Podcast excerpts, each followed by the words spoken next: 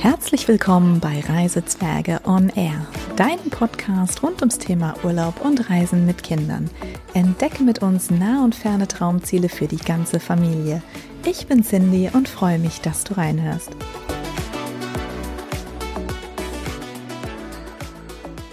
Heute nehme ich dich mit in eine Stadt wie aus dem Übermorgenland und zwar geht es nach Dubai. Und diese Podcast-Folge heute ist auch der Auftakt einer dreiteiligen Miniserie über Dubai. In der ersten Folge heute wird es um die Basics zu Land und Leuten gehen. In der zweiten Folge erzähle ich dir, warum Dubai das perfekte Reiseziel ist für einen Urlaub mit Baby. Und in Teil 3 dieser Miniserie geht es um Aktivitäten, die du mit Kindern oder überhaupt mit der ganzen Familie in Dubai unternehmen kannst. Ja, ich freue mich, dass du reinhörst. Dubai ist ja eine Stadt, die polarisiert. Entweder man mag sie oder man mag sie nicht. Und ähm, wie du hören kannst, gehöre ich auf jeden Fall zu den Leuten, die Dubai total klasse finden. Ich bin auch ein bisschen voreingenommen, weil ich in Dubai gelebt habe. Ich habe dort ein Jahr lang gearbeitet und ähm, gelebt. Und dementsprechend sehe ich Dubai vielleicht auch ein bisschen mit anderen Augen als jemand, der noch nie da war. Aber Dubai ist auf jeden Fall eine Reise wert und gerade eben auch als Familienreiseziel sehr spannend. Dubai für Einsteiger ist heute also ein Mix aus Fun Facts und Länderinfos. Es ist kein klassischer Reiseführer, denn für genaue Zahlen, Daten, Fakten, da solltest du dann eben doch lieber auf die klassischen Reiseführer zurückgreifen. Ich äh, möchte dich vor allem auf unterhaltsame Art und Weise mit Hintergrundinfos auf Dubai einstimmen. Und ich verrate dir, warum dich Dubai begeistern wird, und wann die beste Reisezeit für Familien ist. Man muss sagen, Dubai, das weißt du wahrscheinlich schon, ist natürlich kein Land, sondern es ist ein Emirat und gehört zu den Vereinigten Arabischen Emiraten. Die liegen auf der arabischen Halbinsel, ganz ähm, an der Spitze sozusagen im Norden, überhalb des Omans. Und sie sind eine Föderation bestehend aus sieben Emiraten, nämlich Sharjah, Ashman, Umm al-Quain, Fujairah, Ras Al Khaimah, Dubai und natürlich Abu Dhabi. Und Abu Dhabi ist äh, so ist gleichzeitig auch die Hauptstadt der Vereinigten Arabischen Emirate und das größte Emirat. Also du kannst sagen, es ist auf jeden Fall doppelt so groß, wenn nicht sogar dreimal so groß wie alle anderen sechs Emirate zusammen von der Fläche her. Und das liegt zum einen daran, dass Abu Dhabi sehr viel Fläche in der Wüste hat. Also deswegen ist es auch das reichste der Emirate, denn man hat natürlich dort Öl gefunden und ähm, dementsprechend hilft Abu Dhabi dann gerne seinen Nachbaremiraten finanziell einmal aus. So geschehen auch bei dem Burj Khalifa, den kennst du bestimmt auch, zumindest vom Namen her. Das ist das größte Gebäude der Welt und dieses Hochhaus das in Dubai steht, das trägt ja den Namen Burj Khalifa in Anlehnung eben auf den ähm, Scheich Khalifa bin Said Al Nahyan. Das ist das ähm, Staatsoberhaupt der Arabischen Emirate und auch der Herrscher von Abu Dhabi.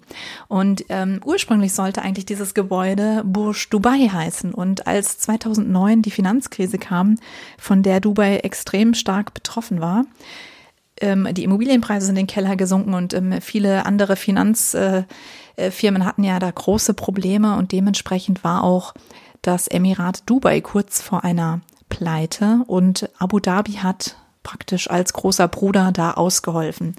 Und äh, dem zu Ehren, also auch dem Scheich von Abu Dhabi zu Ehren, hat man dann das ursprünglich als Burj Dubai geplante Bauwerk dann zur Eröffnung im Jahr 2009 in ähm, den Burj Khalifa umgetauft. Ja, und ähm, die Emirate sind eine äh, föderale Erbmonarchie, das heißt, ähm, das Staatsoberhaupt ist, wie ich schon gesagt, der Scheich Khalifa bin Said Al Nahyan aus Abu Dhabi.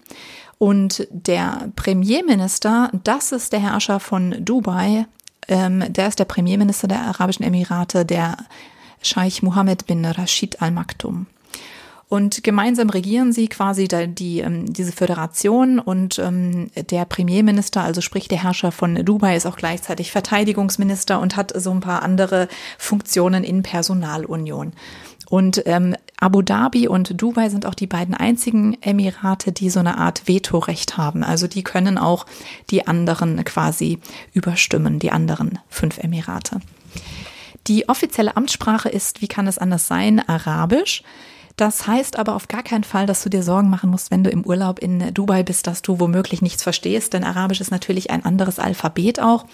Äh, aber die Sprache, die ähm, überall angeschrieben steht, ist Englisch. Also du hast in jedem Fall immer beides, also die arabischen Schriftzeichen und auch die englischen Wörter, sei es, ähm, wenn du irgendwo auf den Straßen unterwegs bist, die Verkehrsschilder sind zweisprachig, ähm, sei es ähm, bei irgendwelchen offiziellen ähm, Dingen, Anträgen, keine Ahnung, wenn du zum Beispiel eine SIM-Karte für dein Handy brauchst.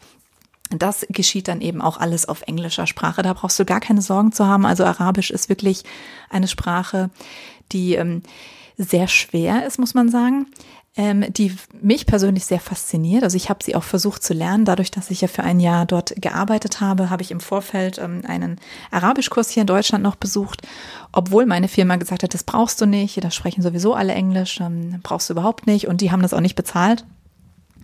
Aber mich persönlich hat es einfach interessiert, deswegen habe ich mir da privat ein paar Stunden genommen. Und äh, ich muss sagen, ja, das Alphabet, das hat es in sich, denn die Schriftzeichen sind ja einfach wirklich komplett anders und die Schrift geht von hinten nach vorne. Das heißt, du liest ein Buch praktisch rückwärts und es wird immer von rechts nach links dann geschrieben. Und äh, ja, was, was mir einfach unheimlich schwer gefallen ist, ist dieses Alphabet zu lernen. Das ist eben nicht wie wenn du Englisch oder Spanisch lernst, wo du dann äh, wenigstens die Buchstaben erkennst, sondern du musst ja erstmal diese Buchstaben noch dazu lernen und da ähm, hat man lustigerweise dann eben auch für jeden Buchstabe sozusagen drei Schreibweisen. Also da, der Buchstabe sieht immer anders aus, wenn er zum Beispiel am Anfang eines Wortes steht, in der Mitte eines Wortes oder eben am Ende eines Wortes. Da die ja immer so kunstvoll in so einer Art Schreibschrift verbunden sind, äh, macht es natürlich auch Sinn, dass es unterschiedliche ähm, Möglichkeiten gibt, weil es muss ja mal ähm, ich sag mal, von links freistehend sein, mal von rechts und, und mal in der Mitte irgendwie verbunden werden.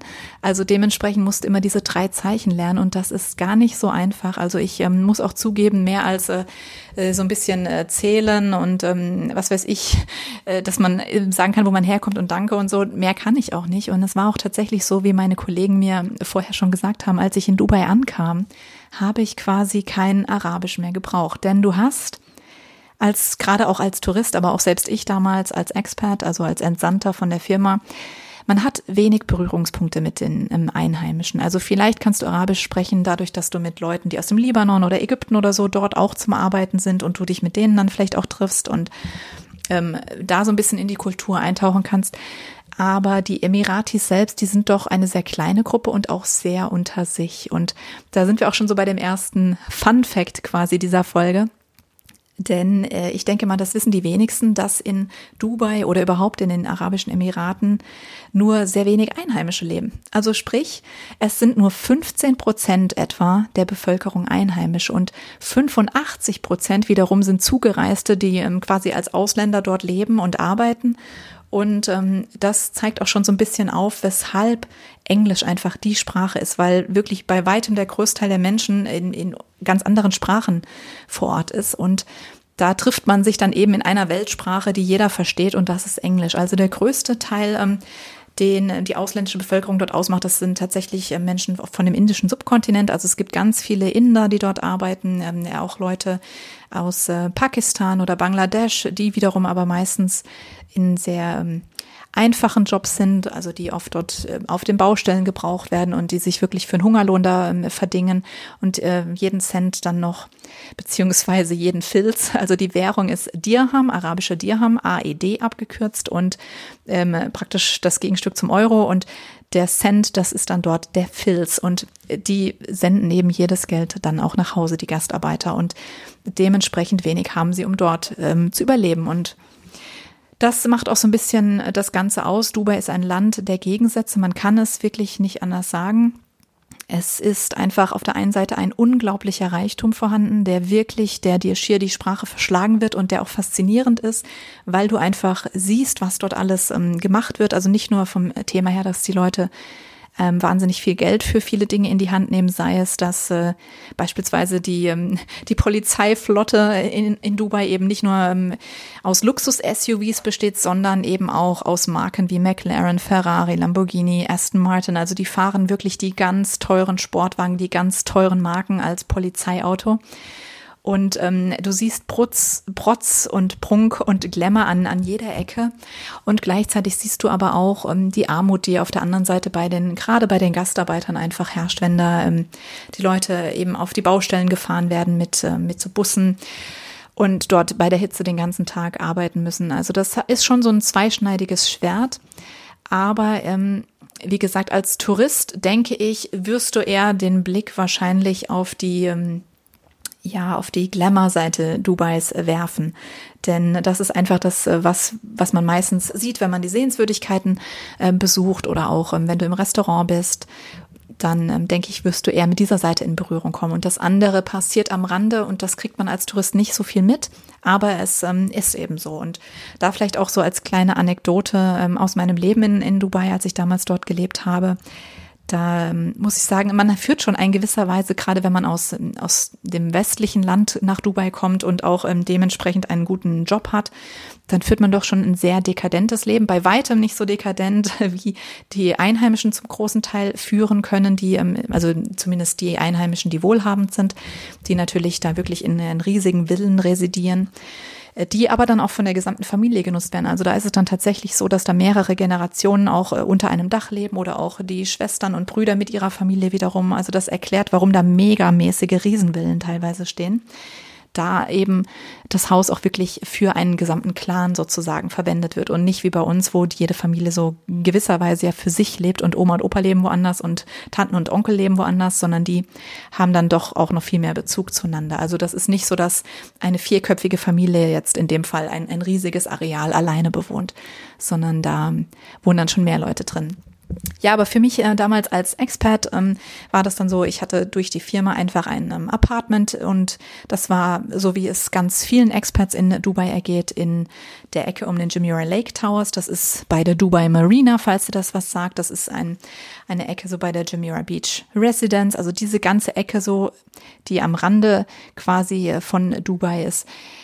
Die ähm, ist sehr beliebt bei den Experts. Dort steht auch in der Nähe das neue Riesenrad, das Al-Ain das Auge übersetzt. Und äh, dort gibt es eine wunderschöne Promenade zum Flanieren. Also es ist wirklich eine ganz tolle Gegend auch. Deswegen, ich habe es geliebt, dort zu leben. Du kommst raus, du kannst direkt in Shops, Geschäfte, Restaurants, Cafés gehen. Du kannst Boutiquen anschauen. Du kannst einfach wahnsinnig viele unternehmen. Und dort stehen aber auch wahnsinnig viele Hochhäuser. Und das ist, glaube ich, so ein bisschen so ein Bild, wo man so ein bisschen erschreckt, weil man aus anderen Großstädten ja das kennt, dass die Hochhäuser und wirklich diese, die sind auch wirklich sehr, sehr hoch dass die so in so Financial Districts stehen. Also sei es jetzt wie hier bei uns da in Frankfurt oder sei es auch in New York, da wohnt ja oftmals keiner großartig drin, sondern das wird von Firmen und Banken ähm, be, ja, bewohnt quasi, aber nicht von von äh, Menschen, die dort leben. Und das ist in Dubai sehr, sehr anders. Dort sind diese Hochhäuser tatsächlich auch oft Wohngebäude, wie jetzt in, gerade in dieser Ecke werden sie als ähm, Wohntürme äh, bezogen und ja, kommen wir da mal kurz zurück, warum ich sage dekadente Lebensstil. Ja, also ich, ich hatte, wie gesagt, einfach so ein Apartment, das war jetzt nicht sonderlich groß, aber das hat für mich absolut ausgereicht und ähm, war auch schön und, und super modern. Aber was ich halt echt klasse fand, man hatte dann unten beim Eingang, also erstmal unten drunter eine Tiefgarage und jede Wohnung hatte auch so ihren eigenen Parkplatz natürlich, ohne zusätzliche Kosten. Und äh, man hatte einen Concierge-Service, also jemand, der quasi wie bei einer Hotelrezeption da unten in dem Haus sitzt, der dir einerseits hilft, ich sag mal wie so ein Hausmeister, wenn, wenn jetzt irgendwie mit der Elektrik, keine Ahnung, eine Lampe ausgefallen ist oder so, der dir aber auch ein Taxi ruft, wenn du eins brauchst oder dir mit anderen Sachen so zum Rat, ähm, ja, Ratschläge geben kann oder aber auch gleichzeitig so ein bisschen so Security-Mensch ist, also der auch guckt, dass nicht jeder da in das Haus kommt und nur Leute, die dort wohnen, beziehungsweise ähm, dass jetzt kein Mann eine alleinstehende Frau zum Beispiel besucht, sondern wenn, dass das dann eine Gruppe von von äh, Freunden vielleicht ist oder so oder Leute, die eben in dem Haus wohnen. Also da wird schon auch drauf geguckt und ja, die Häuser sind so, sozusagen so kleine Städte für sich. Also die haben ganz oft unten im Erdgeschoss noch mal so, so ein paar Läden drin, so kleine. Also wie so, so ein, ja, ein Kiosk oder sowas in der Art, wo man so die Dinge des ähm, täglichen Lebens bekommt, wie jetzt Wasser, Brot und, und was weiß ich, so ein paar Kosmetikartikel und so, so Krimskrams.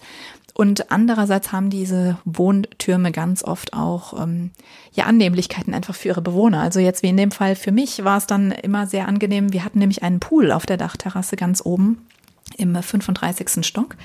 Und äh, ja, das ist natürlich schon ein gewisser Luxus, den dort fast jedes Haus hat, den man auch nicht äh, unten ersehen kann. Also das sieht auch kein Tourist, der da unten langläuft, dass die ganzen Hochhäuser oben überall noch eine Etage, ein Dachgeschoss mit Pool haben, mit Whirlpool. Und ähm, wir hatten auch eine Etage unterhalb des Pools, quasi so eine Etage als Fitnesscenter, die dann natürlich nur die Leute, die in dem Haus wohnen dürfen, benutzen können. Aber das ist natürlich schon ein, ähm, ja, ein völlig anderes äh, Lebensgefühl, sag ich mal. Ja, du musst eigentlich gar nicht mehr aus deinem Haus raus und hast wirklich alles vor Ort und hast alles da. Und das zeigt so ein bisschen die verrückte Seite von Dubai. Und ähm, ja, gleichzeitig dann auch eben, ja, mit dem ähm, übertriebenen Dekadenz, äh, ja, mit diesem übertriebenen Lebensstil, was du hast. Das Benzin ist natürlich spottbillig. Dementsprechend haben auch alle Leute, die dort leben, in der Regel ein Auto.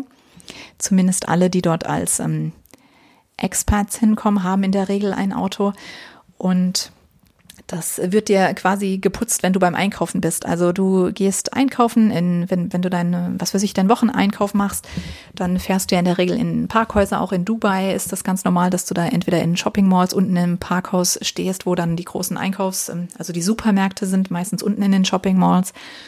Und dann wirst du gefragt, ob du dein Auto gewaschen haben möchtest und dann wird das für wenige Euro praktisch handgewaschen in der Zeit, wo du einkaufen bist. Und du kommst zurück, dein Auto ist blitzblank und es hat dich nicht mal fünf Euro gekostet, war noch eine Handwäsche dazu. Das dürfte viele Männer hierzulande wahrscheinlich freuen. Das ist natürlich etwas, ähm, das einerseits ähm, komisch anmuten lässt und man fühlt sich, also zumindest ich, ähm, habe mich so ein bisschen gefühlt von wegen, naja, so, das ist so ein Ausnutzen der Menschen du wirst in Dubai ganz schnell lernen, wenn du dort lebst. Das ist einfach, das gehört einfach dazu, nicht das Ausnutzen, sondern dass die Leute, die einfach diese Arbeit machen, die, die freuen sich, die wollen diese Arbeit machen, die brauchen vor allem diese Arbeit und ähm, damit ist auch nicht geholfen zu sagen, ich, ähm, ich mache das eben nicht und ich wasche das Auto lieber selbst. Also erstens wüsste ich nicht, wo man es selbst waschen sollte. Zweitens, ähm, Waschanlagen sind mir auch nie so wirklich bewusst gewesen, weil die meisten einfach so eine Handwäsche bekommen, weil das günstiger tatsächlich ist, glaube ich, als wenn da jemand großartig Waschanlagen in Betrieb nehmen würde. Und ähm, ja, die Gastarbeiter eben gerade aus dem indischen Subkontinent, die sind ja, so, so blöd es sich anhört, aber die sind dann halt auch wirklich dankbar dafür, dass, ähm, dass sie diesen Beruf haben, weil sie trotzdem, obwohl sie so wenig verdienen, es noch schaffen, die letzten Cent beziehungsweise Fills an ihre Familie eben nach ähm, Pakistan oder sonst wohin zu schicken. Und das Gleiche gilt eben auch für, für alle ähm, Dienstleistungen rund um, rund um den Haushalt. Also sei das Kindermädchen, also gerade die einheimischen Familien oder auch ähm, Familien, die als Expats dort leben, die haben in der Regel auch Kindermädchen, die sich ähm, um, um die Kinder kümmern. Die haben ähm, Leute, die ähm, putzen. Das ähm, ist jetzt natürlich gut klar bei uns auch so ein bisschen der Fall, dass das viele haben. Wir persönlich haben keine Putzfrau bei uns jetzt hier. Das ähm, mache ich tatsächlich selbst. Aber ich habe es in Dubai genossen, obwohl ich so ein kleines Apartment nur hatte, dass ich mich darum einfach nicht kümmern musste und das mich wirklich nur ein Apfel und ein Ei gekostet hat. Und gleichzeitig gewöhnt man sich auch irgendwo so an diesen Service. Es macht einfach, ähm, ja, es macht einfach fast schon keinen Sinn, seine eigene Zeit zu opfern, wenn es so günstig ist, dass einfach jemand ähm, kommt und die Sachen erledigt, muss man ja wirklich so sagen. Also es war auch mit meiner Wäsche beispielsweise so, dass, also die habe ich schon selbst gewaschen, weil da bin ich kein Fan von, die irgendwo wegzugeben. Aber meine Blusen für die Arbeit zum Bügeln, die habe ich tatsächlich dann auch in so einem Reinigungsservice übergeben. Und das Witzige ist dann, dass in Dubai wirklich die Leute kommen und abholen und dir die Wäsche auch wieder bringen. Also du musst nirgends hinfahren. Und das ist es eben, was so, was ich meine mit diesem verrückten, diesem dekadenten Lebensstil, dass irgendwie alles so dir so hingetragen wird. Ja, so dann kam eben jemand in den 25. Stock vor meine Wohnungstür, um diese, keine Ahnung, sieben Blusen abzuholen. Und nach zwei Tagen wurden die mir wieder nach da oben gebracht in mein Stockwerk und ähm, eben abgegeben. Und das ist äh, schon so ein bisschen, man wird ziemlich faul, muss ich sagen. Also man wird wirklich ziemlich äh, faul und äh, man, man lernt so gewisse Service auch ähm, schätzen natürlich und Andererseits ähm, weiß man, dass das völlig verrückt ist und dass das auch in den Augen von, von hier, glaube ich, ähm, sehr komisch sich anhört, als wenn man da, keine Ahnung, wie so eine Prinzessin leben würde. Das tut man natürlich nicht. Das ist einfach dort der Standard. Also das ist, weshalb ich es dir auch erzähle, weil es dort einfach der Standard ist für die Menschen, die dort eben aus dem Ausland leben, wenn sie gerade eben aus westlichen Ländern kommen und dort arbeiten und dann ähm, gehört es einfach so zum Standard dazu. Genau wie viele dann in so Stadtvillen wohnen. Also gerade die Leute, die Familien haben, die wohnen oft nicht in den Hochhäusern. Also viele Familien wohnen in Hochhäusern, aber viele, wenn sie nicht in einem Hochhaus wohnen, sondern so eine Art äh, freistehendes Haus bewohnen, dann ist das meist so eine Art Bungalow mit Pool und allem drin und dran, die dann ähm, wirklich auch, wenn du aus, aus deinem Hochhaus praktisch rausguckst, ich habe damals dann eben darunter auf so eine ganze Wohnsiedlung geguckt, wo du wirklich schön angelegte Straßen hast mit Lagunen und allem drum und dran und ein Häuschen neben anderen mit, mit einem Pool einfach. Also das ist so das Typische, was man als ähm, jemand, der dort lebt, äh, so ein bisschen erleben kann und was, was einerseits sehr spannend ist, andererseits natürlich auch zeigt, wie gespalten dieses Land ist. Ja, und ähm, kommen wir jetzt mal ein bisschen wieder weg von den ähm, Anekdoten, mal hin zu den, äh, zu den Dingen, die Wichtig sind, die Sprache habe ich ja schon gesagt, ist Arabisch. Der Nationalfeiertag der Arabischen Emirate ist der 2. Dezember. Und zwar 1971, am 2. Dezember, haben die Emirate sich unabhängig von England erklärt und dass sie mal ähm, unter der britischen ähm, Vorherrschaft standen. Das erkennt man heute noch an, an sehr vielen Details. Einfach viele Gesetze rühren immer noch daher, dass sie so ähnlich wie, wie in Großbritannien sind ähm, da gerade was auch so bei dem Bau der, der Häuser und so weiter das betrifft. Also ich fand das zum Beispiel sehr kurios, dass im Badezimmer keine Steckdose für einen Föhn ist. Also es gibt in den Badezimmern generell in Dubai immer nur diese Steckdosen für, für so ein Rasierapparat, die aber zu schwach für den Föhn sind. Und ich habe das im ersten Moment, als ich da eingezogen bin, wirklich für einen Fehler gehalten. Also ich habe wirklich gedacht, die haben das einfach vergessen, das ist so Baupfusch oder sowas gewesen und ähm, haben einfach da Murks gemacht. Und mir ist es viel später erst klar geworden, dass das einfach so britischer Standard ist. Also auch in Großbritannien wirst du in den Badezimmern in der Regel ähm, vorfinden, dass da keine Steckdose für einen Föhn ist. Das ist aus Sicherheitsgründen gemacht, weil ähm, in Großbritannien sind die Stecker ein bisschen anders als bei uns. Also auch in Dubai, genauso wie in Großbritannien, sind die mit so drei, ähm, drei Pins äh, irgendwie ausgestattet. Also praktisch zwei, die wie so, so, so Metallstecker sind und dann so ein drittes Plastikstück, das dann auch unten auch so als Stecker in, in die Steckdose reingeht, was irgendwie was mit der Sicherung oder was weiß ich, mit, mit irgend sowas zu tun hat. Das kann jetzt ein Elektriker wahrscheinlich besser erklären als ich.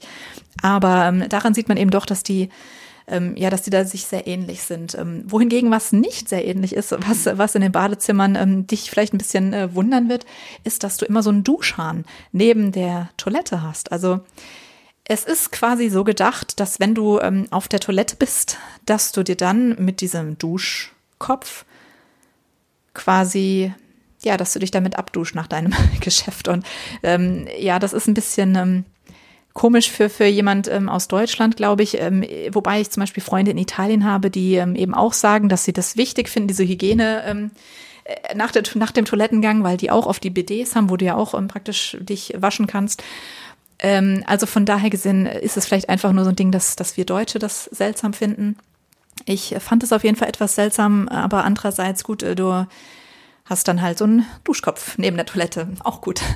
Und ähm, ja, deswegen sollst du auch nichts mit der linken Hand essen, denn man geht eben davon aus, dass du den Duschkopf in der rechten Hand hast und mit der linken Hand sozusagen dich da säuberst. Und dementsprechend ist das als wirklich ähm, nicht schön angesehen, wenn du die linke Hand verwendest, um damit ähm, zum Beispiel jetzt dein Stück Fladenbrot in den Mund zu schieben oder so. Und da sollte man einfach so ein bisschen drauf achten, wenn man in Dubai im Restaurant sitzt. Es ist nicht verboten, aber ähm, es gehört sich sozusagen nicht. ähm, ja, und äh, das, äh, ja, was, was gehört sich nicht und was, was muss man beachten? Da gibt es natürlich auch viele Dinge in Bezug auf die Religion, denn die Religion ist der Islam in den Arabischen Emiraten und da muss man sich natürlich äh, auch an einige Regeln halten oder sollte man sich auf jeden Fall an einige Regeln halten, schon allein aus Respekt gegenüber dem Land, aus Respekt gegenüber der Religion, dass du als Frau eben auch nicht zu freizügig herumläufst. Es wird jetzt keiner was sagen, dass du mit dem Bikini am Strand bist. Es darf auf gar keinen Fall jemand oben ohne am Strand liegen und du solltest es auch vermeiden, mit einem Stringtanga über den Strand zu hüpfen. Aber wenn du ein ähm, standardmäßiges Bikini anhast, das ist dort auch ganz normal, an den touristischen Stränden hat das jede Frau an, also jede touristische Frau, sage ich mal, die einheimischen Frauen, die haben dann schon so, so eine Art Burkini, äh, Badeanzug, so, so ein Ganzkörper, ähm, wie so ein dünner Neoprenanzug, sage ich jetzt mal. Aber die Touristen haben natürlich äh, dann äh, Bikinis an. Nur wenn du dich außerhalb der, der Strände aufhältst, dann würde ich dir davon abraten, dass du ähm, ja, dass du dich da zu freizügig ähm, kleidest, denn das ist eigentlich einerseits eigentlich verboten, andererseits eben wird doch viel toleriert. Also man sieht durchaus auch Leute, die mit Miniröcken und so da herumlaufen. Ähm, das ist eine sehr große Gratwanderung. Ich würde davon abraten, weil es offiziell nicht erlaubt ist. Aber ich weiß natürlich jetzt nicht, inwiefern ähm, das durchgegriffen wird oder inwieweit man das toleriert. Ähm, wichtig ist aber trotz allem zu wissen, du wirst dir unter Umständen einfach blöd vorkommen, wenn du nicht ähm, angemessen angezogen bist. Also ich habe zum Beispiel, als wir einen Tag am Strand waren, ich hatte eine kurze Hose an, also keine Hotpants, bei weitem nicht. Das war schon eine ziemlich lange kurze Hose und, und ein T-Shirt dann irgendwie. Und wir wollten danach Freunde in der Dubai Mall treffen und sind dort mit dem Auto hingefahren, ausgestiegen und als wir so durch die Mall geschlendert sind, haben mein Mann und ich uns irgendwie auf einmal ziemlich unwohl gefühlt mit unseren kurzen Hosen, also die lang kurz waren, aber halt gerade so das Knie noch freigelassen haben bei der Frau. Also bei mir und bei meinem Mann waren sie schon ein bisschen länger. Aber wir kamen uns dann einfach so beim Flanieren durch die Mall da komisch vor, obwohl da viele Touristen rumlaufen und obwohl da viele Touristen auch mit kurzen Hosen rumlaufen und sich überhaupt keine Gedanken machen. Es gehört sich aber halt nicht. Und wir haben natürlich auch viele Einheimische dann in den Malls ähm, gesehen. Also da laufen sehr, sehr viele Einheimische rum und die Männer tragen ja, ähm, ich glaube, das heißt Dishdash, das ist so, so eine Art weißes Gewand, also die sind so komplett in weiß gekleidet mit so, so einem weißen Gewand und haben dann in der Regel eben auch eine, eine Kopfbedeckung, ähm, so mit so weiß, ähm, ich weiß nicht, wie man das jetzt offiziell nennt, aber äh, das ist jedenfalls so das typische arabische Outfit für die Männer, für die Emiratis und die Damen sind dann in Abayas gekleidet. Das sind so ganz schwarze Gewänder. Und ähm, das sieht im ersten Moment vielleicht, ja, ich will jetzt nicht sagen ähm, unheimlich aus. Also das würde ich jetzt nicht sagen, weil ich fand's im ersten Moment schon ein bisschen komisch, wenn du dann dort warst und du siehst überall diese ganzen schwarzen Gestalten, also die wirklich so komplett wie so ein schwarzer Schatten da ähm, praktisch äh, umherlaufen. Und ähm, andererseits hat es so eine unglaubliche Eleganz dann wiederum ausgestrahlt. Also ich habe es wirklich auf einmal mit ganz anderen Augen gesehen und wirklich äh, versucht, auch die Kultur zu verstehen. Und du siehst wirklich, wie die teilweise, ähm, da sind die Ärmel dann bestickt mit ähm, wahrscheinlich wirklich den teuersten ähm, Kristallen oder mit so Goldapplikationen drauf und so weiter. Die Leute ähm, haben unter den Gewändern ja in der Regel, also zumindest die Frauen haben unter den Gewändern meistens ganz normale Sachen wie wir auch an. Aber in der Öffentlichkeit wird eben diese Abaya drüber gezogen, ebenso weil man sich da verhüllt. Und sobald die dann zu Hause sind, bei ihrer Familie, dann wird diese Abaya praktisch ähm, zur Seite gelegt. Und das, das sieht man dann ähm, ab und zu mal, aber ähm, das ist schon ein Bild, was man jetzt eher so zufällig vielleicht ähm, dann beobachtet, weil du wirst ja wahrscheinlich nicht bei einer emiratischen Familie ähm, zum Abendessen auf einmal sein.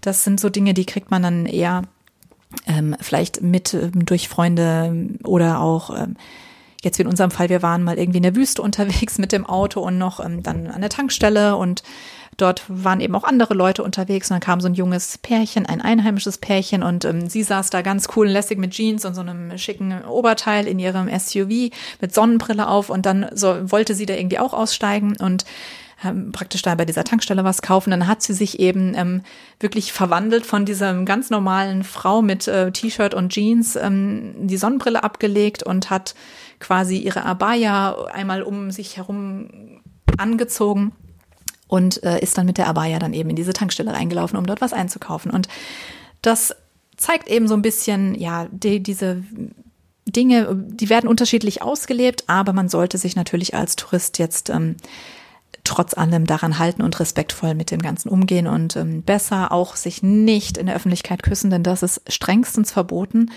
Und ähm, ich weiß nicht, inwiefern das geahndet wird. Ich würde es jedenfalls nicht ausprobieren wollen.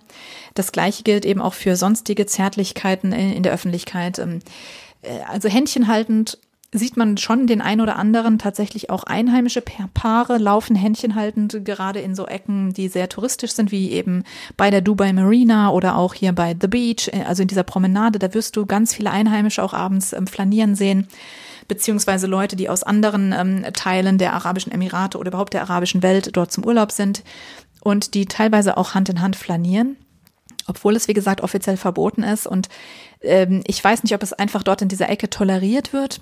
Ähm, man sollte halt vorsichtig sein. Also offiziell, wie gesagt, ist es nicht erlaubt und da würde ich mich dann lieber daran halten, weil es kein schönes Gefühl ist, in, in Gefängnis dort zu sitzen, denke ich mal. Und das hat schon ganz andere Leute äh, getroffen aus ganz anderen Gründen. Deswegen sollte man da einfach ein bisschen Vorsicht walten lassen. Ja, und zum Islam gehört natürlich auch der Ramadan, der Monat des Fastens. Das sind 30 Tage, an denen nicht tagsüber gegessen und getrunken werden darf. Das heißt, das dürfen gläubige Muslime tatsächlich ähm, nur nach Sonnenuntergang oder eben vor Sonnenaufgang. Und diese 30 Tage, da sollte man schon ein bisschen im Blick haben im Kalender, wenn man dahin reist, wann Ramadan-Zeit ist, weil in dieser Zeit sind ähm, die Öffnungszeiten von vielen ähm, ja, Sehenswürdigkeiten zum einen eingeschränkt und anders und zum anderen ist eben das Thema Essen und Trinken in der Öffentlichkeit schwieriger. Also du darfst als Nichtgläubiger tatsächlich trotzdem natürlich noch tagsüber essen und trinken, wenn du kein gläubiger Muslim bist. Aber ähm, es ist einfach schwieriger. Also es gibt dann viel mehr Restaurants, die da auch eingeschränkte Services haben und da muss man einfach ein bisschen noch mehr aufpassen, sag ich mal. Und Deswegen sollte man das so ein bisschen im Hinterkopf einfach haben. Und der Ramadan dieses Jahr ist quasi jetzt, wo die Podcast-Folge erscheint, der ähm, hat am 24. April begonnen und geht jetzt eben 30 Tage lang.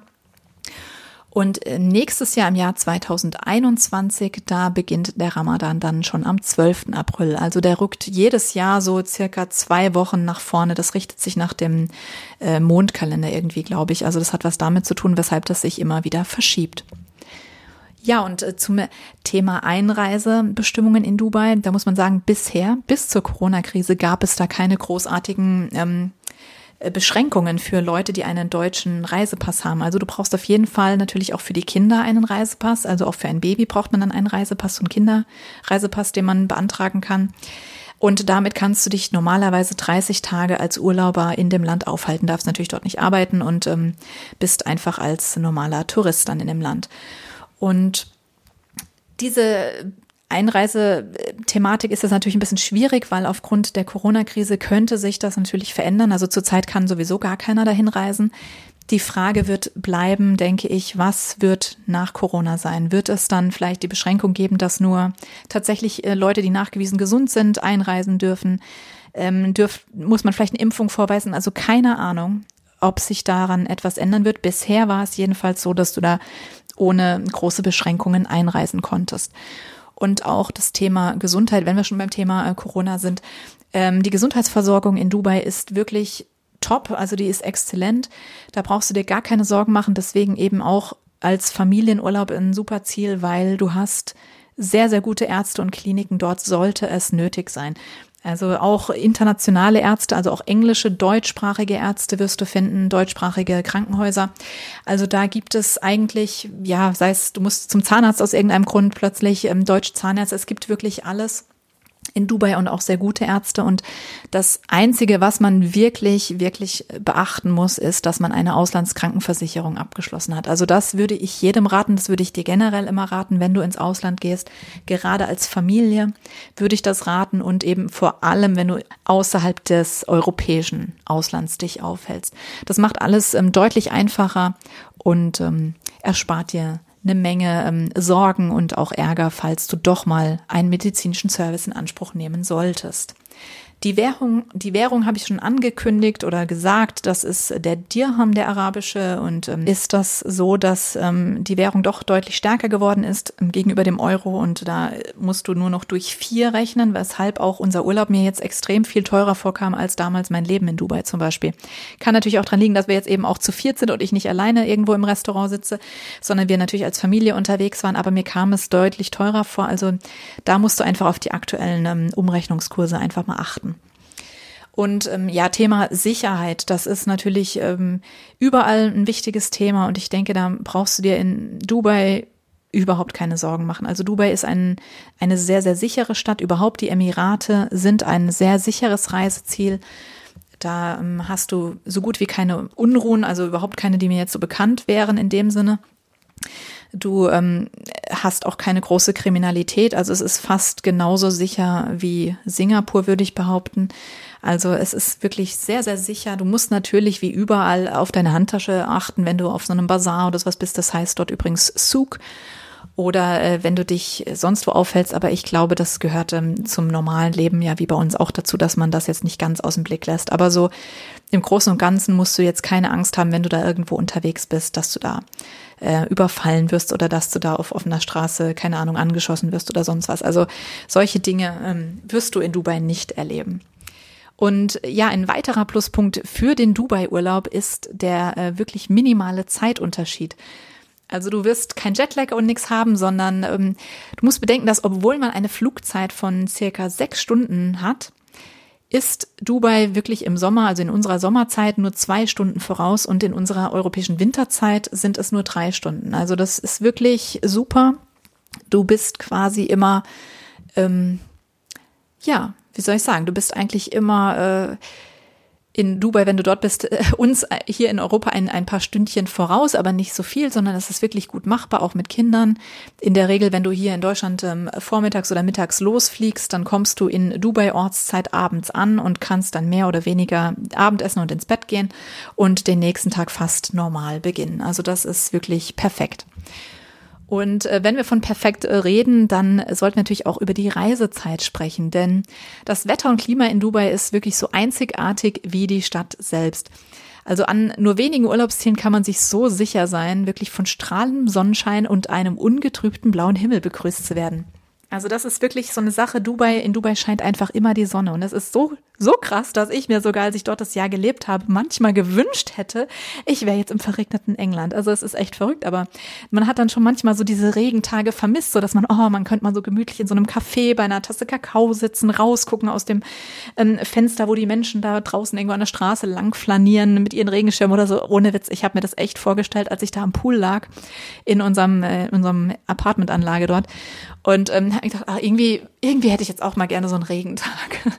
Aber ähm, wenn du natürlich in Urlaub in Dubai bist, dann denke ich mal, wirst du keinen Regen wollen. Dann wirst du natürlich ähm, dich freuen, dass du viel Sonnenschein hast und einen blauen Himmel. Und das ähm, Klima in, in den Emiraten, das wird wirklich von subtropischen Einflüssen bestimmt und die wirklich jahreszeitlich sehr gravierende Temperaturschwankungen mit sich bringen. Also das glauben die wenigsten. Und ich gehe gleich näher drauf ein, weil allgemein ist natürlich bekannt, im Sommer ist Dubai kein gutes Reiseziel. Also in den Monaten Mai, äh Quatsch, Mai, in den Monaten Juni bis September kannst du sagen, solltest du Dubai absolut meiden. Also vergiss es, dass du, du siehst nicht ohne Grund sehr, sehr günstige Angebote für Reisen nach Dubai, weil kein Mensch, kein normaler Mensch da freiwillig äh, Urlaub machen würde. Also die Sommermonate sind wahnsinnig heiß und die sind unerträglich heiß, kann man sagen. Also die sind ähm, nicht nur das, was man erwartet von so einer Wüstenstadt mit so einer extrem trockenen Hitze. Es kann ja wirklich 40 bis 50 Grad ähm, im Schatten. Das sind normale Temperaturen im Sommer in Dubai. Und dazu kommt, und das wissen die wenigsten, eine unglaubliche Luftfeuchtigkeit. Also wirklich ist es extrem schwül, weil die Luftfeuchtigkeit bei 80 bis 90 Prozent liegt. Dazu dann deine 40 bis 50 Grad. Das ist wirklich Wahnsinn. Dir bleibt die Luft zum Atmen fast weg, wenn du raus, also wenn du wirklich draußen in der Sonne irgendwo bist. Du hältst es eigentlich draußen nicht aus. Also das erklärt auch, warum die ganzen ähm, Restaurants, also auch die an so entlang von so einer Strandpromenade oder sonst irgendwo in, in der Öffentlichkeit die Restaurants, die schöne Außenbereiche haben, die sind auch nach innen hin wahnsinnig groß und geräumig und man fragt sich ja, pff, wieso brauchen die denn da so einen großen Innenraum? Und den brauchen die genau für diese Zeit, weil du kannst nicht mehr draußen sitzen, du kannst draußen nichts essen, nichts trinken trinken, du wirst einfach, du gehst einfach nur ein. Und du bist so froh, wenn du drinnen sein kannst, wo etwas klimatisiert ist. Das ähm, glaubt einem echt kein Mensch, aber es ist so. Und ähm, gerade mit kleinen Kindern oder auch wenn du mit Baby unterwegs bist, tu dir das nicht an, tu dir diese Extreme des Klimas nicht an, denn du willst ja auch ein bisschen was sehen. Und das ist so der Punkt. Dann haben ja viele immer gesagt, ja, mein Gott, die Einheimischen leben ja auch da und da leben ja auch Kinder. Und natürlich leben da auch Kinder und Familien. Aber du musst bedenken, Leute, die dort leben und arbeiten, das ist so, die sind einfach den ganzen Tag drin dann, außer abgesehen jetzt von den Bauarbeitern.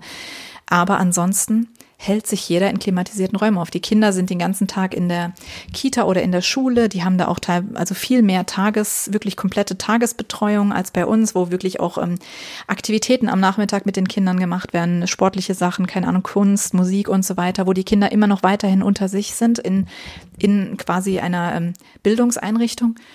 Und die sind dann nicht draußen. Und das sind auch die Leute, die auf der Arbeit sind, nicht. Aber wenn du als Tourist im Sommer da bist, dann willst du ja nicht in deinem Hotelzimmer sitzen, sondern du willst ja etwas sehen. Und das ist, das, das ist genau das, weshalb ich sage, bitte vermeide, wenn möglich, den Sommer, weil du wirst keinen Spaß dran haben und du kannst es dir andererseits aber nicht leisten, nur auf deinem Zimmer zu sitzen, denn ähm, dann wäre ja der Urlaub völlig umsonst gewesen, dahin zu fahren.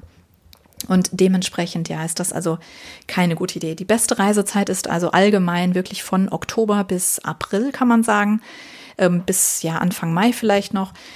Und danach wird es einfach zu heiß. Und Jetzt kommt noch so eine kleine Einschränkung, die viele Leute nicht wissen. Und zwar, die betrifft dich eigentlich nur, wenn du vorhast, Badeurlaub zu machen und am Strand zu liegen in Dubai. Es gibt wirklich viele ganz wunderschöne Strände. Die habe ich auch auf meinem Blog ähm, ein bisschen ähm, mal ausführlicher beschrieben. Da kannst du ähm, in den Shownotes, äh, schaust einfach zu meinem Blog ähm, und dann kannst du den, den Artikel mit den Stränden auch gerne mal lesen.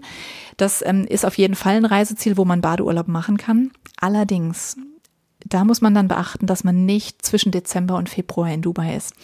Weil in diesen drei Monaten, Dezember bis Februar, ist es wirklich relativ kalt. Also es ist ähm, schon T-Shirt-Wetter draußen. Du brauchst erst abends so, so ein Jäckchen zum Überziehen oder so ein Pulli.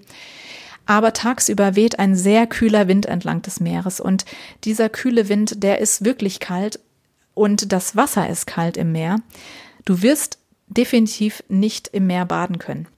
Also du wirst vielleicht schon, also klar, wenn du jetzt auch ähm, bei uns, ich sag mal zu den Eisschwimmern gehörst, die ersten, die da, ähm, keine Ahnung, in der Ostsee das Eisbaden machen oder was es da gibt, dann äh, wirst du natürlich dort auch schwimmen können. Aber wenn du wirklich so einen gemütlichen Badeurlaub am Strand ähm, im Kopf hast, dann ist diese Jahreszeit nicht ideal. Denn dann gibt es genau vier andere Monate, die perfekt sind und die wirklich, und ich verspreche dir, die sind perfekt. Und zwar, das ist der Oktober und der November.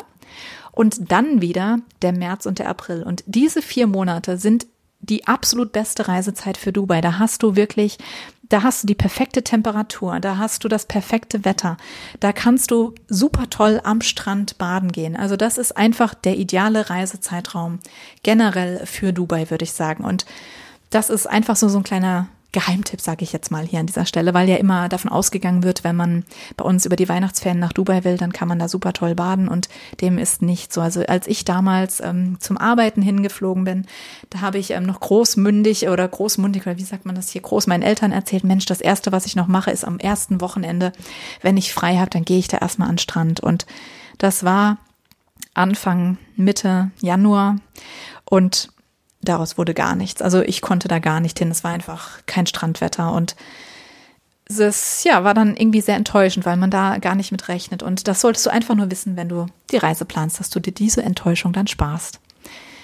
Ja, und ansonsten zum Thema Infrastruktur kann ich sagen, du wirst es dir vielleicht schon denken können, Dubai ist eine Stadt für Autos. Das liegt natürlich hauptsächlich auch daran, dass der Ölpreis ähm, dort so günstig ist, also die, die Benzinpreise einfach total äh, im Keller sind quasi. Die, du tankst dein Auto voll und bezahlst umgerechnet ähm, keine 20 Euro dafür und da ist es natürlich kein Wunder, dass die Leute auf diese Annehmlichkeit eines Autos nicht verzichten, sofern sie es sich leisten können. Also sofern man denn das Auto sich leisten kann. Denn Autos sind natürlich jetzt auch nicht ganz günstig dort. Aber generell wirst du ähm, keine Einheimischen sehen, die ein öffentliches ähm, Transportmittel benutzen. Also das wird viel von Gastarbeitern genutzt, Menschen, die kein eigenes Auto besitzen oder eben von Touristen. Aber ein Einheimischer würde niemals, niemals freiwillig in eine Metro steigen und mit der Metro von A nach B fahren. Niemals. Also die haben alle Autos oder ähm, fahren, die Autos lassen sich fahren, wie auch immer. Also die Frauen dürfen Auto fahren, keine Sorge. Ähm, aber die würden niemals mit der Metro fahren. Und das ähm, ja, wie soll ich sagen? Also ich habe beides gemacht. Also ich habe immer ein Auto auch in Dubai gehabt und war dementsprechend sehr flexibel unterwegs. Und ich habe das auch wirklich sehr genossen, dass man eben wirklich von A nach B kommen kann, denn die Metro selbst, die ist super gut, keine Frage. Ich bin auch sehr froh, dass es die gibt und mit der bin ich auch viel gefahren. Aber die Metro geht natürlich immer entlang der Hauptverkehrsstraße, der Sheikh Zayed Road, die sich durch Dubai zieht. Das ist eine ungelogen zwölfspurige Autobahn, die sich durch Dubai zieht, mitten durch die Stadt. Und du hast sechs Spuren in jede Fahrtrichtung. Und entlang derer ist oberirdisch dann die Metro gebaut. Also das ist eine oberirdische Bahn. Und ähm, ja, die Metro ist ähm, prima. Also ich meine, die fährt schon super. Nur wenn du halt nicht entlang dieser Straße irgendwas machen willst, dann ist es halt schwieriger. Dann musst du umsteigen, entweder in Busse oder es gibt dann die Tram, die noch äh, Richtung The Beach, also zu diesem Strand bei Jumeirah Beach Residence fährt. Da kannst du umsteigen. Ich glaube, bei der Dubai Marina ist die ähm, Umsteigehaltestelle, wo du von der Metro in die Tram kommst, die dann so eine Art Straßenbahnlinie ist, die man auch erst nachträglich gemacht hat. Also als ich damals ähm, dort gewohnt habe, vor knapp, oh Gott, Ewigkeiten, ja schon fast zehn Jahre, als ich da zum ersten Mal war, da ähm, gab es die noch nicht. Und es war wahnsinnig weit, irgendwie von dieser Metrostation auch zum Strand zu kommen oder überhaupt irgendwo hinzukommen. Und dann hat man natürlich nachträglich dann diese Tram da noch eingebaut, also diese Straßenbahnlinie, weil man eben auch erkannt hat, dass das einfach nichts ist, ja, dass die Leute das dafür nutzen wollen, gerade die Touristen, und das dann aber nicht geht. Und dementsprechend bist du in Dubai in viel, in vielerlei Hinsicht, wenn du länger als jetzt nur zwei, drei Tage dort bist, auf jeden Fall mit einem Leihwagen gut bedient. Also das sage ich auch aus dem Grund, gerade wenn man mit kleinen Kindern unterwegs ist, ähm, sind die langen Wege manchmal einfach sehr, sehr anstrengend. Also auch innerhalb dieser Stationen sind die Wege sehr lang. Also auch wenn du, ich sag mal, du fährst mit der Metro zur Dubai Mall und du steigst da aus an der Haltestelle Dubai Mall und du willst in die Mall reinlaufen, dann ist es nicht so, dass du da aussteigst und du bist in der Mall sondern du läufst gefühlt kilometerlang durch Gänge und ähm, wie bei so Flughafenterminals, auch mit diesen ebenerdigen Förderbändern, wo du dich draufstellen kannst und, oder laufen kannst.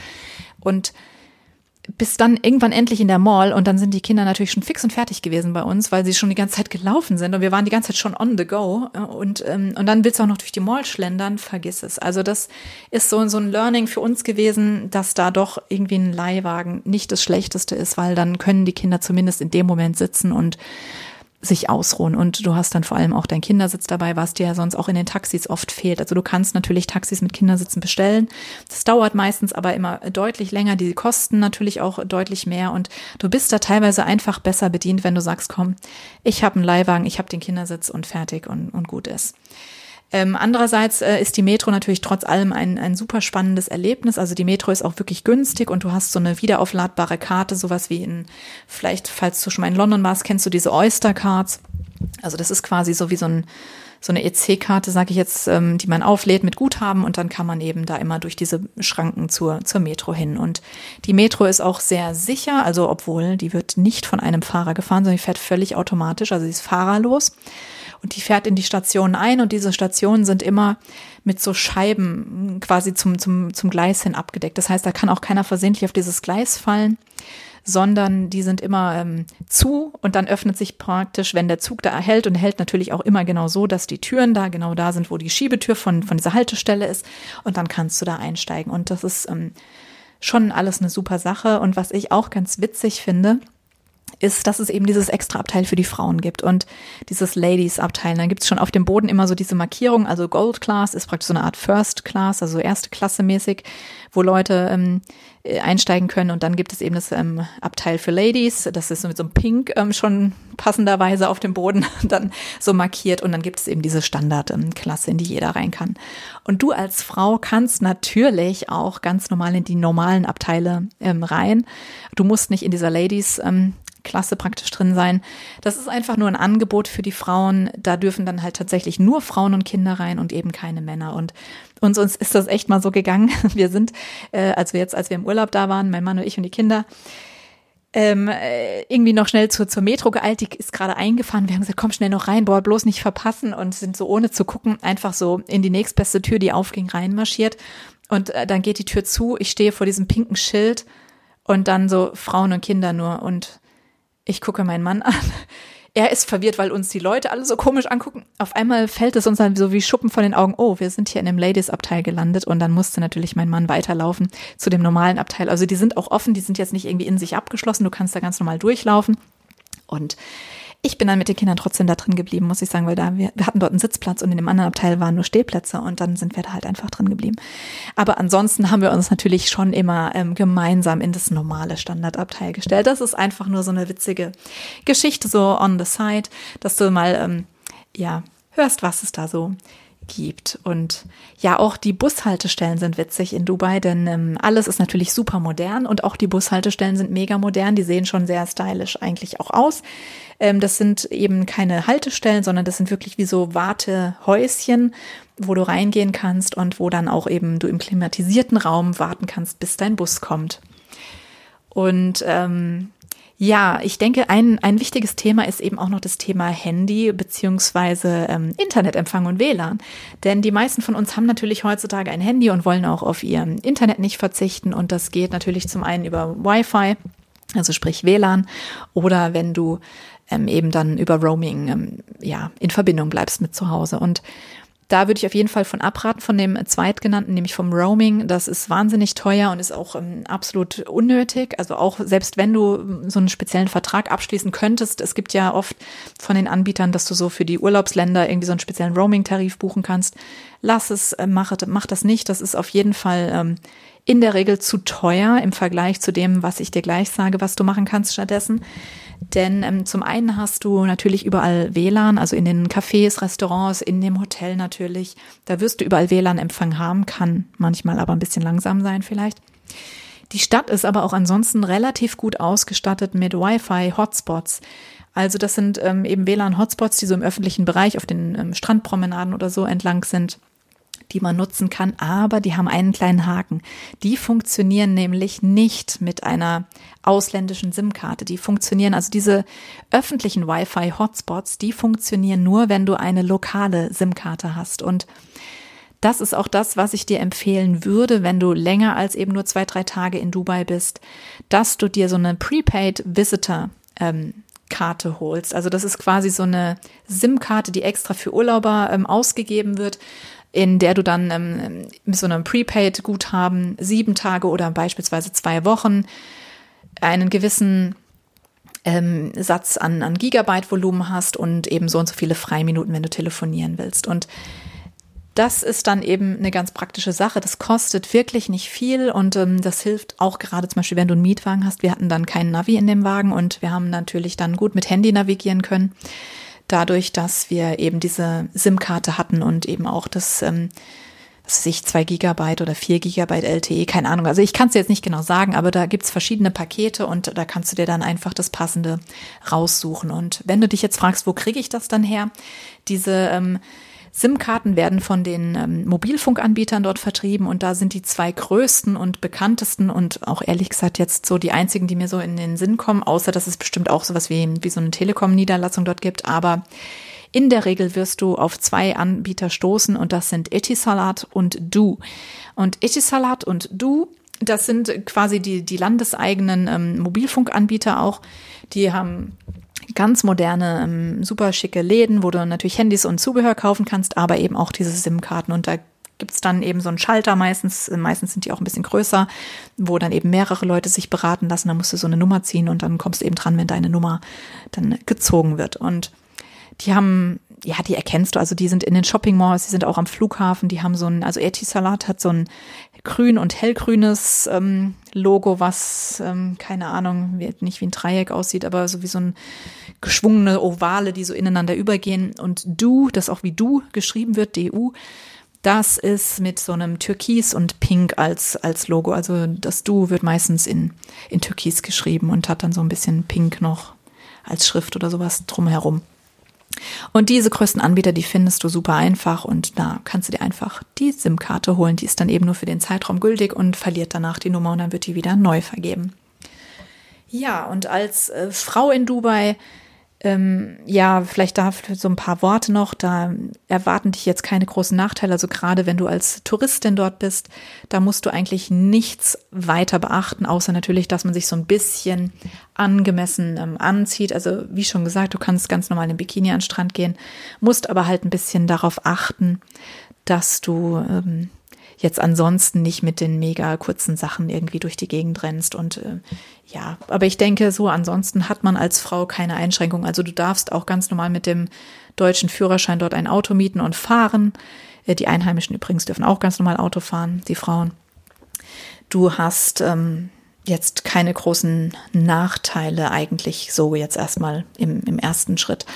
Und was ich persönlich auch immer ganz witzig fand ist äh, und auch eigentlich ganz angenehm fand, ist, dass man als Frau zum Beispiel auf der Post oder auch wenn du auf der Bank bist, ähm, dann gibt es immer so einen Extraschalter für Frauen. Und das hört sich jetzt echt komisch an, aber ich fand es total angenehm, weil du warst sofort dran. Denn lustigerweise sind irgendwie anscheinend wenig Frauen, die zur Post müssen. Ich meine, gut, ich habe ja schon gesagt, dass 85 Prozent Ausländer sind, die dort sind und davon sind nochmal der größte Anteil vom indischen Subkontinent, die in der Regel da ohne Frau sind und ihr Geld nach Hause schicken. Und dementsprechend groß ist natürlich auch der Anteil an Männern, die dort leben. Ähm, dementsprechend sind natürlich auch mehr Männer auf einer Postfiliale oder einer Bank zu treffen, als jetzt Frauen zu treffen sind. Aber als Frau wirst du dann auch ähm, sehr hofiert. Man möchte nämlich nicht, dass die Frauen da lange warten müssen. Vielleicht, weil sie dann von Männern zu sehr angestarrt werden, keine Ahnung. Aber auf jeden Fall ich fand es super. Ich fand es einfach nur perfekt, weil selbst wenn kein Schalter extra für Frauen war, dann war das so, da können zehn Männer schon warten. Dann kamst du als Frau dahin und dann ähm, wurdest du praktisch schon so vorgewunken und durftest an allen vorbei und durftest zuerst an den Schalter, weil man eben nicht wollte, dass du da warten musst. Und ich fand es perfekt. Was soll ich sagen? Kannst du dir sicherlich vorstellen, das hatte durchaus seine Vorzüge gehabt. Und ähm, auch ansonsten bei der Arbeit und so, da hatte ich jetzt nicht das Gefühl, dass man da als Frau irgendwie benachteiligt wird. Also so gut bei uns jetzt schon mal gar nicht. Mein Chef, äh, das war ein Engländer. Ähm, mein äh, anderer praktisch äh, Teamchef, das war ein Franzose. Ansonsten hatten wir viel mit Libanesen ähm, zu tun, mit Philippinen, mit ähm, ja, Australien und so weiter. Also keine Ahnung, ich hatte als Frau jetzt nie irgendwie das Gefühl, dass ich dann Nachsehen habe. Und ähm, ich habe auch ganz viele Frauen im Berufsleben eben kennengelernt. Also das heißt auch viele arabische Frauen, die dort ähm, ganz normal ihren Berufen nachgehen. Ganz viele aus dem Libanon, die dort arbeiten.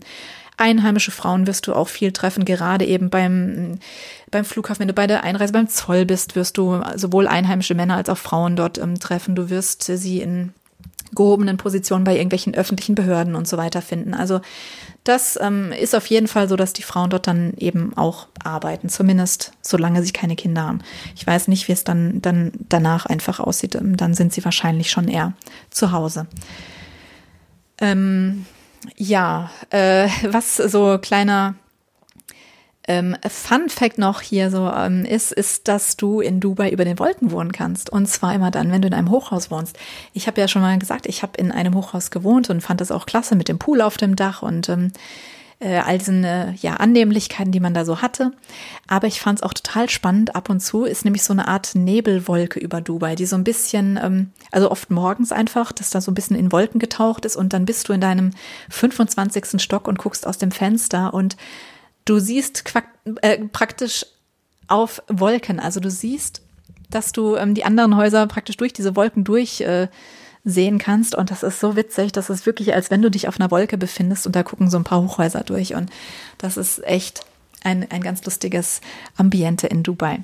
Aber gut, was dich vielleicht natürlich äh, auch interessieren könnte, ist das Thema Essen.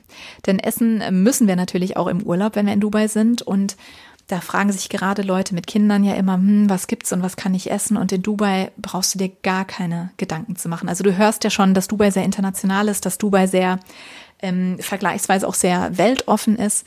Und in Dubai findest du wirklich die Küchen aller Herrenländer. Also du, es gibt, glaube ich, nichts in Dubai, was es nicht gibt. Also ich finde persönlich, die Supermärkte sind besser ausgestattet als jeder Supermarkt bei uns. Du findest einfach alles, also absolut alles. Äh, also ich, ich weiß nicht, die Japaner finden ihr, ihren ihren Sashimi für, für ihr Sushi, also diesen ganz äh, guten ähm, Fisch, den man roh essen kann. Die finden ähm, ihre Nori-Blätter. Äh, die indischen, ähm, die indische Bevölkerung findet ihre ganz speziellen Gewürze. Also du findest einfach alles in Dubai und ähm, auch was die Restaurants betrifft. Es gibt äh, natürlich ähm, die traditionelle arabische Küche, ähm, ganz viele libanesische Restaurants, die ähm, sehr, sehr gerne besucht werden. Ähm, es gibt genauso viele Italiener, es gibt so viele American Barbecue, also alles, was so Steaks und Spare Ribs und so weiter wirst du finden. Du wirst die französische Küche finden, du wirst thailändisches Essen ähm, genießen können. Also es gibt einfach alles, es gibt wirklich alles und Dementsprechend äh, ist die Auswahl einfach so riesig, dass man manchmal gar nicht weiß, was man zuerst und zuletzt machen soll. Und ich habe das so genossen, verschiedene Sachen einfach zu probieren immer, weil du eben selten dazu die Gelegenheit hast, so alles auf einen Haufen irgendwie so ein bisschen zu haben. Und wenn du aber jetzt tatsächlich die arabische Küche kennenlernen möchtest, die ich dir nur sehr, sehr wirklich ans Herz legen kann, die ist super lecker. Es ist auch eher so eine leichtere Küche, also und sie vereint so ein bisschen die Gerichte aus den Ländern wie Syrien, Libanon, Jordanien, Ägypten. Also du wirst ganz viele Gewürze auch wie Safran, Zimt, Kardamom, Sesam haben, Limonen werden verwendet und das ist alles wirklich so eine richtige Geschmacksexplosion, die da auf einen eintrifft. Und ähm, Hummus kennst du bestimmt, das sind diese pürierten Kichererbsen mit Olivenöl. Die werden oft mit ähm, Fladenbrot dann so als so eine Art Vorspeise gereicht. Also da kannst du zum Beispiel so ein Maiset-Platte bestellen. Maiset, das ist dann immer so eine Mischung aus verschiedenen kleinen Vorspeisen, wo du eben äh, sowas wie auch diese eingelegten Weintraubenblätter ähm, zum Beispiel hast ähm, Falafel, das sind ähm, frittierte Bällchen aus Bohnen bzw. Kichererbsen. Also das ist vegetarisch in der Regel eine Falafel. Du wirst Salate wie Fatouche finden. Ähm, das ist ein libanesischer Salat mit äh, so einer Art frittiertem Fladenbrot. Also sieht so ein bisschen aus wie so ein Eisbergsalat. Der, ich glaube, da sind auch noch Tomaten drin und so, und so ein paar Brotstücke irgendwie. Ähm, du wirst so einen köstlichen ähm, Petersiliensalat essen können. Es hört sich jetzt echt komisch an, aber es schmeckt super, super lecker. Dann unter Shawarma, was dir ganz oft auf der Speisekarte begegnen wird, da versteht man im Prinzip immer so, ja, mit, mit Fleisch und, und eingelegten Gemüse äh, gefüllte Fladenbrote. Und traditionell wird Shawarma aus Lammfleisch hergestellt, aber das gibt es eben auch mit Huhn oder Rind und ja, aufgrund der Gewürze einfach hast du wirklich so eine Geschmacksexplosion und ja, als Hauptspeisen sind so generell alle Variationen von Lamm, Rind, Hühnchen und auch Fisch beliebt. Schweinefleisch ist natürlich in muslimischen Ländern nicht äh, auf der Speisekarte, aber darauf kann man ähm, gut verzichten. Also das ähm, hat mir da überhaupt nie gefehlt und Genauso wenig muss ich sagen, wie mir Alkohol gefehlt hat. Also auch Alkohol ist ja bekanntlich für Muslime streng verboten und Dubai öffnet sich zwar immer mehr so Richtung Westen, so dass auch Alkohol in lizenzierten Restaurants oder Bars oder Hotels ähm, erhältlich ist. Aber es ist nicht überall erhältlich und es kann eben auch durchaus sein, dass das Restaurant dafür keine Lizenz hat und dementsprechend überhaupt keinen Alkohol ausschenkt. Also wenn du es nicht auf der Karte siehst, ähm, dann brauchst du in der Regel auch gar nicht danach fragen. Dann haben die das normalerweise nicht. Und jetzt fragst du dich vielleicht, oh Gott, wie soll man denn dann da überleben, wenn, wenn jemand, der da lebt und arbeitet und da für viele Jahre vielleicht ist und der kann dann nie Alkohol kaufen? Also in den Supermärkten gibt es das tatsächlich nicht. Du kannst im Supermarkt keinen Alkohol kaufen. Aber du kannst zum Beispiel dann am Flughafen Alkohol mitnehmen. Also da gibt es so bestimmte Mengen, die da ähm, für Nichtmuslime ähm, die da erlaubt sind, die man sich eben bei diesem Duty-Free-Shop bei der Anreise mitnehmen kann. Also wenn du in Dubai landest, dann hast du praktisch nochmal die Möglichkeit, durch so einen Duty-Free-Shop zu gehen, bevor du aus dem Flughafengebäude gehst. Und dort kann man sich dann eben auch seine Flasche Wein oder Bier oder was auch immer mitnehmen. Und das haben immer viele von meinen Kollegen gemacht, wenn die eben auf Auslandsreisen waren und zurückkamen oder überhaupt irgendwo rumgeflogen sind und zurückkamen, dann ähm, haben die danach einfach sich dort so ihr Alkohol mitgenommen. Aber es gibt auch ähm, Möglichkeiten, dass man so eine License, ähm, so eine Art Lizenz äh, irgendwie beantragen kann, dass man in so ganz speziellen Geschäften einkaufen kann, wo es das dann gibt, solchen Liquor Stores. Aber ganz ehrlich, also das macht ja, also als Tourist ähm, geht es, glaube ich, gar nicht und würde jetzt auch keinen Sinn machen. Du kriegst das ja in Restaurants und Hotels in der Regel, wenn auch teurer. Aber ähm, es ist jetzt nicht so, dass man es gar nicht bekommt. Und ich persönlich finde jetzt auch nicht, es ist jetzt auch nicht so, dass man das unbedingt bräuchte. Also ich war schon, aber auch als Kind, oder was heißt als Kind, habe ich natürlich keinen Alkohol getrunken, aber so als äh, junge Frau, ähm, wenn wir so mit unseren ähm, Freunden so äh, irgendwo trinken, Cocktail trinken waren oder so, dann muss ich sagen, habe ich am liebsten eh die alkoholfreien Cocktails getrunken. Keine Ahnung warum. Ich war halt immer der passende Fahrer dann, also das fehlt mir jetzt nicht und auch jetzt zu Hause, ich trinke schon mal gerne so ein Glas Wein zu einem guten Essen, aber ansonsten brauche ich Alkohol jetzt nicht und dementsprechend wenig hat mir das damals in Dubai gefehlt. Ja, und ähm, damit sind wir dann quasi auch schon am Ende dieser Einsteigerfolge für Dubai. Ich hoffe, ich konnte dir so ein bisschen was ähm, zum Land, zu den Leuten äh, erzählen, vielleicht auch so ein paar Sachen abseits der typischen Reiseführer. Und ähm, ja, freue mich natürlich, wenn, wenn du den einen oder anderen Tipp dann vielleicht auch ähm, anwenden kannst, ähm, dorthin reisen kannst und das als äh, wunderschönes Reiseziel kennenlernst. Und in der nächsten Folge gehe ich dann darauf ein, wie Dubai mit Baby ist. Also es ist tatsächlich ein super Reiseziel, wenn du mit Baby unterwegs bist und warum, das erfährst du in der nächsten Folge, bevor es dann danach in der Folge um das Thema Aktivitäten in Dubai geht und was du mit Kindern zum Beispiel in Dubai unternehmen kannst.